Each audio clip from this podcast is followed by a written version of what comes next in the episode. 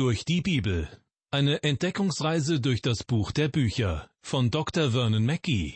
Ins Deutsche übertragen von Roswitha Schwarz und gesprochen von Kai-Uwe Woitschack. Ich begrüße Sie herzlich zu einer weiteren Folge unserer Sendereihe Durch die Bibel. Zum letzten Mal geht es hier um das Buch des Propheten Hosea. Schön, dass Sie wieder mit dabei sind. Wir haben dieser Prophetie bereits viel Zeit gewidmet und uns eingehend mit Hosea und seiner Familiengeschichte beschäftigt, mit seiner Frau, die in die Prostitution ging, und damit, wie sehr die Gefühlswelt Hoseas dem ähnlich war, was Gott seinem Volk gegenüber empfand. Dieses Volk, in erster Linie das Nordreich, hatte sich in einem übertragenen Sinne der Prostitution schuldig gemacht, indem es sich von Gott abgewandt hatte und Götzen verehrte. In den ersten 10 Kapiteln des Hosea-Buches hat Gott dem Volk des Nordreiches unmissverständlich klargemacht, dass es mit seiner Sünde nicht davonkommen wird, sondern, wenn das Volk nicht umkehrt, sich Gott wieder zuwendet und vom Götzendienst ablässt, dann wird er sein Gericht über die Menschen kommen lassen. Im 11. Kapitel allerdings, mit dessen Anfang wir uns in der letzten Sendung befasst haben, schlägt Gott einen ganz neuen Ton an. Vorher stand eher der Ungehorsam des Volkes im Mittelpunkt. Doch in den ersten Versen von Kapitel 11 ist sehr deutlich davon die Rede, dass Gott sein Volk liebt. Ja, es wird deutlich, welch enge Beziehung Gott zu seinem Volk hat. Im darauffolgenden Kapitel 12 wird weiter von der Geschichte Gottes mit seinem Volk berichtet.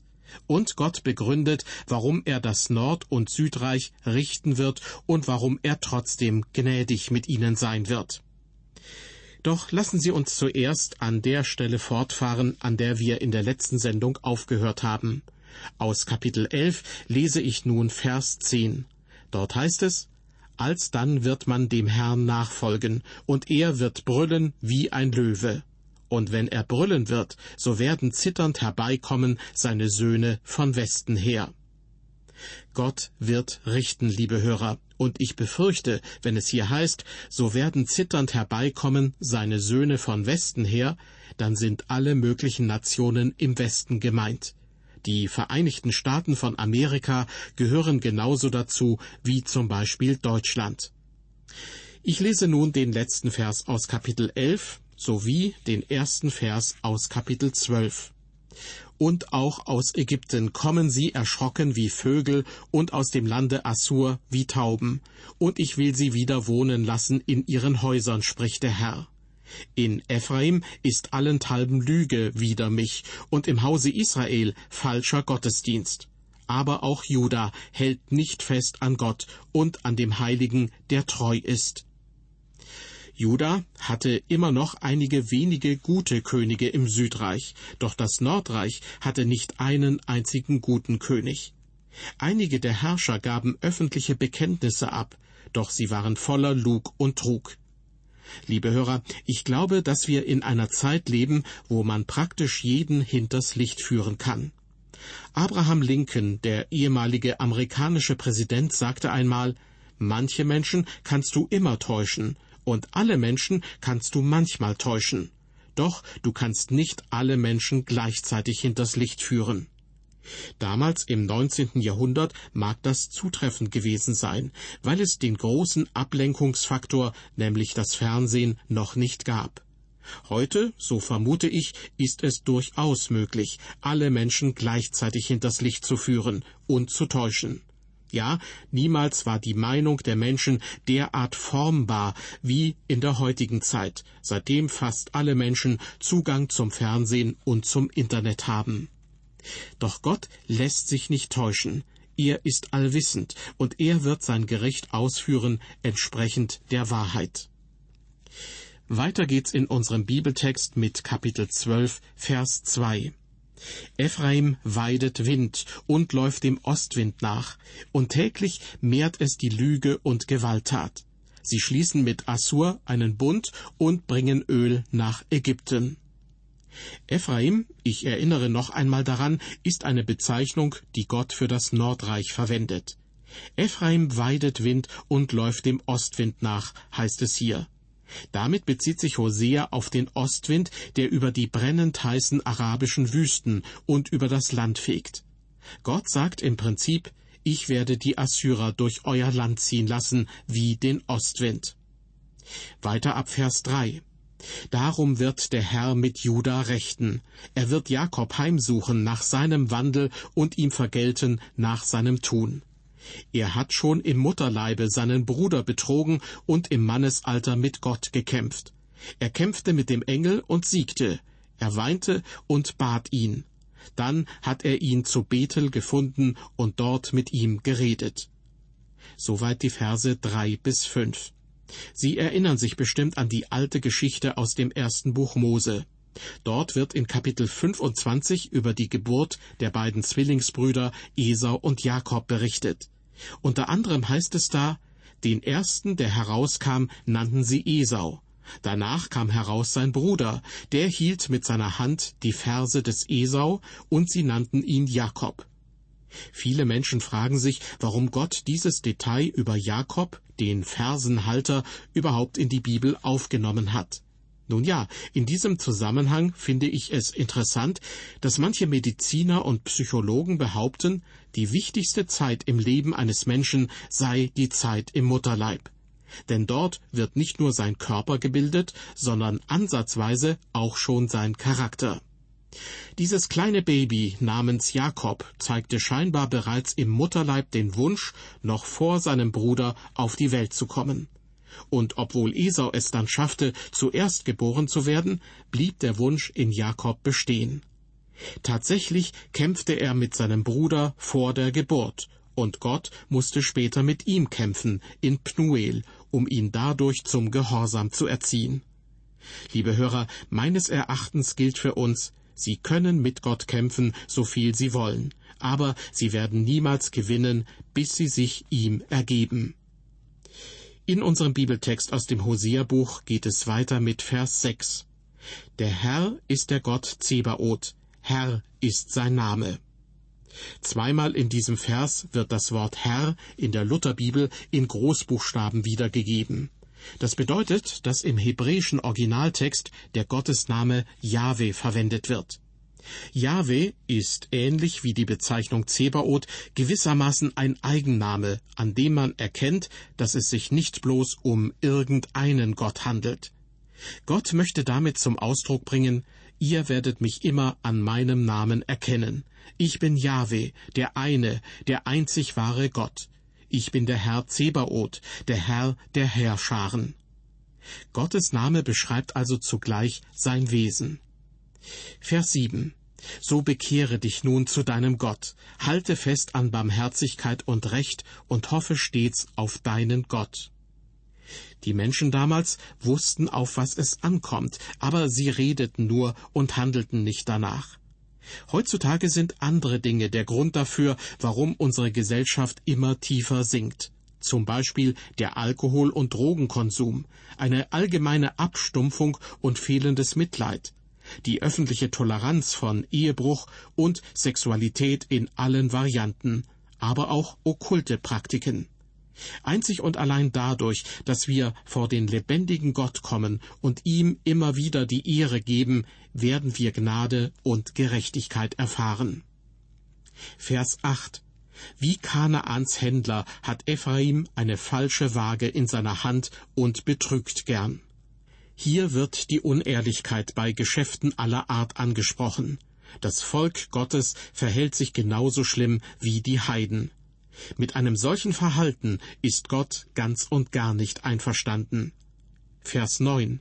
Denn er, Ephraim, spricht, ich bin reich, ich habe genug. Bei allen meinen Mühen wird man keine Schuld an mir finden, die Sünde ist. Mit anderen Worten, Ephraim, also das Nordreich, war der Meinung, dass es sich sein Recht mit Geld erkaufen konnte. Die Israeliten hatten ihr Geld durch unlautere Geschäfte verdient, doch sie dachten, dass Gott sie segnen würde. Vers 10. Ich aber, der Herr, bin dein Gott von Ägyptenland her und will dich wieder in Zelten wohnen lassen, wie in der Wüstenzeit. Gott sagt damit zum Volk Israel, ich bin noch nicht fertig mit euch, ich werde euch nicht aufgeben. Weiter mit den Versen 11 und 12.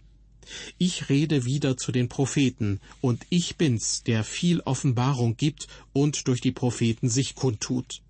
In Gilead verüben sie Gräuel, darum werden sie zunichte. Und zu Gilgal opfern sie Stiere, darum sollen ihre Altäre werden wie Steinhaufen an den Furchen im Felde. Hier heißt es, in Gilead verüben sie Gräuel. Doch Gilead war eigentlich der Ort, an dem Wunden verbunden wurden. Ich erinnere an die Bibelstelle aus dem Jeremia-Buch, wo von der Salbe Gileads die Rede ist. Doch nun war Gilead zu einem Ort der Sünde geworden. Weiter ab Vers 13. Jakob musste fliehen in das Land Aram, und Israel musste um eine Frau dienen, um eine Frau musste er die Herde hüten. Aber hernach führte der Herr durch einen Propheten Israel aus Ägypten, und durch einen Propheten ließ er sie hüten. Nun aber hat ihn Ephraim bitter erzürnt, darum wird ihr Blut über sie kommen, und ihr Herr wird ihnen vergelten die Schmach, die sie ihm antun. Soweit die Verse 13 bis 15. Wenn es hier heißt, darum wird ihr Blut über sie kommen, dann bedeutet das, sie sind schuldig und haben den Tod verdient. Für ihre Schuld soll ihr Blut vergossen werden. Tatsächlich, es war reichlich Blut vergossen worden, und die Schuld ihrer Sünde war geblieben. Israel hatte sich von Gott abgewandt, und deshalb bestrafte er sie. Wir erreichen nun das Kapitel 13 und lesen dort in Vers 1: Solange Ephraim nach meinem Gebot redete, war er erhoben in Israel. Danach versündigte er sich durch Baal und starb dahin. Mit anderen Worten, als Ephraim, also das Nordreich, allein dem lebendigen Gott diente, da erhöhte Gott das Volk.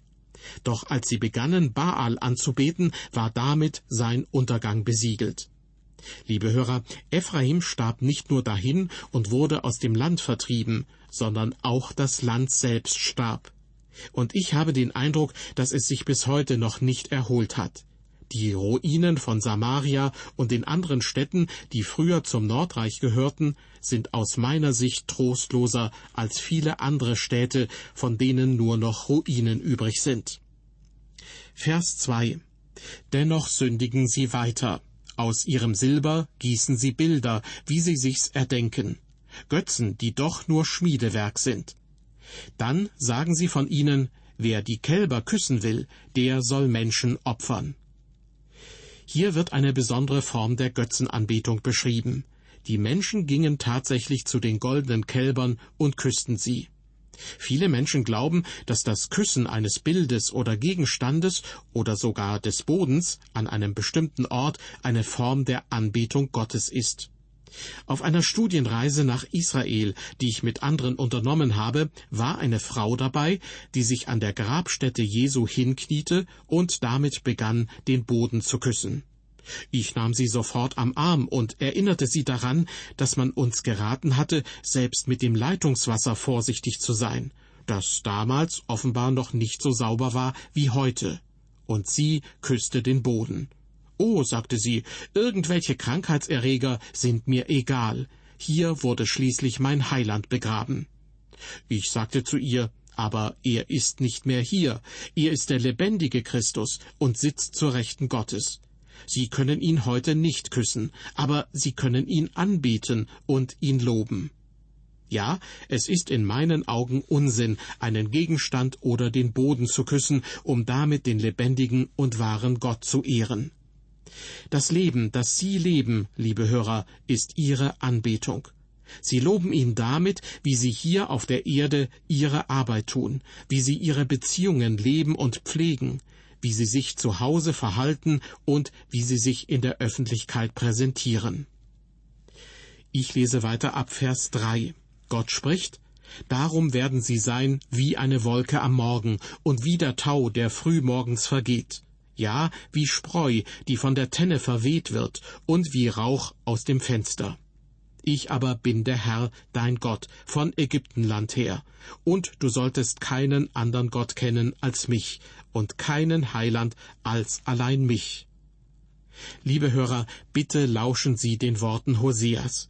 Sie mögen sich ihren eigenen Erlösungsweg zurechtgelegt haben, doch Jesus ist der einzige wahre Erlöser.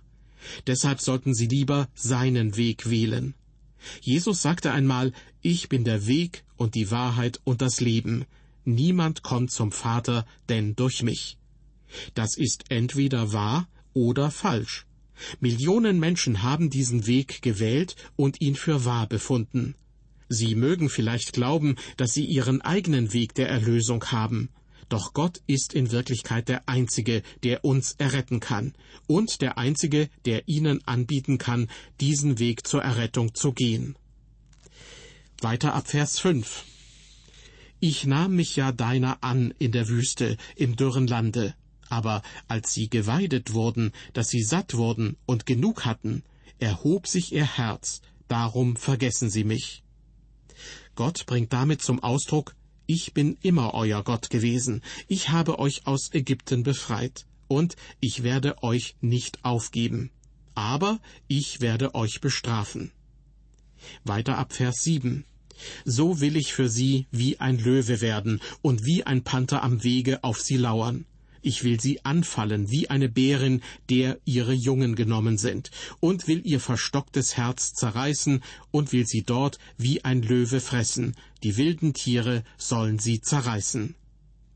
An dieser Stelle sehen wir ein interessantes prophetisches Streiflicht, das an eine Vision des Propheten Daniel erinnert. Hier in Hoseas Prophetie sagt Gott, dass er in der fernen Zukunft über die Israeliten kommen wird, wie ein Löwe und ein Panther, doch in der näherliegenden Zukunft wie ein Bär. Der Bär steht hier meines Erachtens für das Volk der Meder und Perser. Persien musste sich zu diesem Zeitpunkt Assyrien unterordnen. Gott sagt, ich will sie anfallen wie eine Bärin, der ihre Jungen genommen sind. Kein Tier ist grausamer und wütender als eine Bärin, die ihrer Jungen beraubt wurde. Eine sehr bildhafte Darstellung der brutalen assyrischen Armee. Vers 9. Israel, du bringst dich ins Unglück, denn dein Heil steht allein bei mir. Wie oft geben wir Gott die Schuld an den unschönen Dingen, die uns passieren. Wenn Sie dieses Gefühl das nächste Mal überkommt, lesen Sie noch einmal diesen Vers. Du bringst dich ins Unglück, denn dein Heil steht allein bei mir. Mit anderen Worten, du hast dich selbst zerstört und bist verantwortlich für deinen Zustand. Doch Gott kann dir helfen, und er wird dir Hilfe leisten. Weiter geht es mit den Versen 10 bis 15. Wo ist dein König, der dir helfen kann in allen deinen Städten, und deine Richter, von denen du sagtest, gib mir einen König und Obere? Ich gebe dir Könige in meinem Zorn und will sie dir nehmen in meinem Grimm. Die Schuld Ephraims ist zusammengebunden und seine Sünde ist sicher verwahrt. Wehen kommen, dass er geboren werden soll, aber er ist ein unverständiges Kind. Wenn die Zeit gekommen ist, so will er den Mutterschoß nicht durchbrechen. Aber ich will sie aus dem Totenreich erlösen und vom Tode erretten. Tod, ich will dir ein Gift sein. Totenreich, ich will dir eine Pest sein. Rache kenne ich nicht mehr. Denn wenn Ephraim auch zwischen Brüdern Frucht bringt, so wird doch ein Ostwind vom Herrn aus der Wüste herauffahren, dass sein Brunnen vertrocknet und seine Quelle versiegt. Und er wird rauben seinen Schatz, alles kostbare Gerät. Soweit aus Kapitel 13, die Verse 10 bis 15. Auf Vers 11 möchte ich noch ein bisschen genauer eingehen. Da heißt es, ich gebe dir Könige in meinem Zorn. Als Israel um einen König bat, gab Gott ihnen Saul. Weiter lesen wir, und ich will sie dir nehmen in meinem Grimm. Gott nahm den letzten König Hoschea, dem Nordreich, wieder weg und setzte auch Zedekia, den König des Südreichs, wieder ab. Der Grund dafür war, dass er zornig auf das Volk war. Das alles gehörte von Anfang bis Ende zu seinem Gericht und seiner Strafe. Wir erreichen nun das 14. und zugleich letzte Kapitel des Hosea-Buches. Vers 1. Samaria wird wüst werden, denn es ist seinem Gott ungehorsam. Sie sollen durchs Schwert fallen und ihre kleinen Kinder zerschmettert und ihre Schwangeren aufgeschlitzt werden. Samaria war die Hauptstadt des Nordreiches. Samaria wird wüst werden, heißt es hier in unserem Bibeltext. Ich habe die Überreste von Samaria besucht und kann Gott nur zustimmen. Es ist ein wüster und trostloser Ort geworden. Abgesehen von dem ersten Vers ist das 14. Kapitel eigentlich ein sehr schöner Text, was den Inhalt betrifft. Und wir lesen nun darin von der zukünftigen Erlösung Israels. Hier die Verse 2 und 3. »Bekehre dich, Israel, zu dem Herrn, deinem Gott, denn du bist gefallen um deiner Schuld willen. Nehmt diese Worte mit euch und bekehrt euch zum Herrn und sprecht zu ihm, vergib uns alle Sünde und tu uns wohl. So wollen wir opfern die Frucht unserer Lippen.« Gott sagt den Israeliten dadurch, dass ihre Sünde der Grund dafür war, dass sie in die Gefangenschaft gehen mussten, und er ruft sie erneut auf, sich zu bekehren. In Vers 4 antwortet das Volk mit einem Schuldeingeständnis. Assur soll uns nicht helfen. Wir wollen nicht mehr auf Rossen reiten, auch nicht mehr sagen zu den Werken unserer Hände, ihr seid unser Gott. Denn bei dir finden die Verwaisten Gnade. Stellen Sie sich vor, Sie würden etwas erschaffen, ein Bild malen, ein Kunstwerk aus Stein hauen oder aus einem Stück Holz schnitzen. Und danach würden sie davor niederknien und es anbeten. Die Art und Weise, wie sich viele Menschen heutzutage mit ihren Fähigkeiten und ihrer Intelligenz brüsten, wie sie sich selbst darstellen, kommt dem sehr nahe. Sie beten gewissermaßen ihren eigenen Verstand an. Sie verehren ihre Arbeit und das, was sie dort erreichen. Wenn Sie das tun, liebe Hörer, sind Sie in Gottes Augen nichts anderes als ein Heide und ein Ungläubiger. Ich lese weiter ab Vers 5. Gott spricht, »So will ich ihre Abtrünnigkeit wieder heilen. Gerne will ich sie lieben, denn mein Zorn soll sich von ihnen wenden. Ich will für Israel wie ein Tau sein, dass es blühen soll wie eine Lilie.« Und seine Wurzeln sollen ausschlagen wie eine Linde und seine Zweige sich ausbreiten, dass es so schön sei wie ein Ölbaum und so guten Geruch gebe wie die Linde. Und sie sollen wieder unter meinem Schatten sitzen, von Korn sollen sie sich nähren und blühen wie ein Weinstock. Man soll sie rühmen wie den Wein vom Libanon. Gleich am Anfang von Vers 5 heißt es, »So will ich ihre Abtrünnigkeit wieder heilen.« An dieser Stelle steht im hebräischen Bibeltext zum dritten Mal das Wort, das wir schon aus dem Vers über die störrische Kuh in Kapitel 4 des Hosea-Buches kennen. Gott sagt, das Volk entgleitet mir, es geht rückwärts und es entfernt sich von mir. Aber ich will sie heilen, ich werde sie bedingungslos lieben, denn mein Zorn auf sie ist fortgelenkt worden. Und nun kommen wir zu den beiden letzten Versen des Hosea-Buches. Gott spricht durch den Propheten Hosea, »Ephraim, was sollen dir weiter die Götzen? Ich will dich erhören und führen. Ich will sein wie eine grünende Tanne. Von mir erhältst du deine Früchte. Wer ist weise, dass er dies versteht, und klug, dass er dies einsieht? Denn die Wege des Herrn sind richtig, und die Gerechten wandeln darauf. Aber die Übertreter kommen auf ihnen zu Fall.« Ich finde, Vers 9 ist einer der schönsten Verse der ganzen Bibel. Das ist sozusagen das Lied des Sieges. »Ephraim, was sollen dir weiter die Götzen?« Hier spricht Gott von der Zukunft. In der Zukunft werden sie es einsehen und Gott wird siegen. Die Liebe wird den Sieg erringen. Vorher hatte Gott zu Ephraim gesagt, »O Ephraim, wie könnte ich dich aufgeben?« Und »Ephraim, ich verlasse dich, weil du dich den Götzen zugewandt hast.« Doch nun sagt er, der Tag wird kommen, an dem Ephraim einsehen wird, dass er einen großen Fehler gemacht hat. Dann werden sich die Israeliten mir wieder zuwenden. Ephraim wird sagen, ich will mit den Götzen nichts mehr zu tun haben. Inmitten der Tragödie der Sünde, dem Drama des menschlichen Lebens, das sich auch heutzutage hier auf der Erde abspielt, glaube ich fest daran. Gott wird am Ende daraus als Sieger hervorgehen. Ich glaube, dass mehr Völker errettet werden, als Völker verloren gehen werden. Das war übrigens auch die Überzeugung des englischen Erweckungspredigers Charles Haddon Spurgeon. Er sagte das immer wieder. Liebe Hörer, Sie und ich, wir haben die Gegenwart direkt vor Augen. Wir schauen uns um in der Welt und sehen die kleine Herde, über die Jesus damals gesprochen hat, die christliche Gemeinde, die Menschen, die er zu höherem beruft in dieser Welt. Doch auch in der Vergangenheit hat er Menschen errettet. Ein Beispiel dafür sind die Einwohner Ninives. Leider fielen sie 100 Jahre später wieder zurück in alte Muster und dann bestrafte Gott sie. Es gibt aber viele Beispiele aus vergangenen Zeiten. Ja, es gab Zeiten der Erweckung, in denen sich viele Menschen zu Gott bekehrten. Doch die größte aller Erweckungen liegt auch für uns noch in der Zukunft. Gott wird siegen, Liebe wird triumphieren, denn er allein ist der wahre Gott, und es tut ihm leid um alle Menschen, die unter die Räder kommen. Deshalb möchte ich mit all meinen Kräften dazu beitragen, dass andere Menschen Gottes Wort kennenlernen, in der Hoffnung, dass sie ihn kennenlernen. Das war die letzte Sendung aus der Reihe Durch die Bibel zum alttestamentlichen Buch Hosea. Vielen Dank für Ihr Interesse an diesem nicht immer ganz einfachen Buch.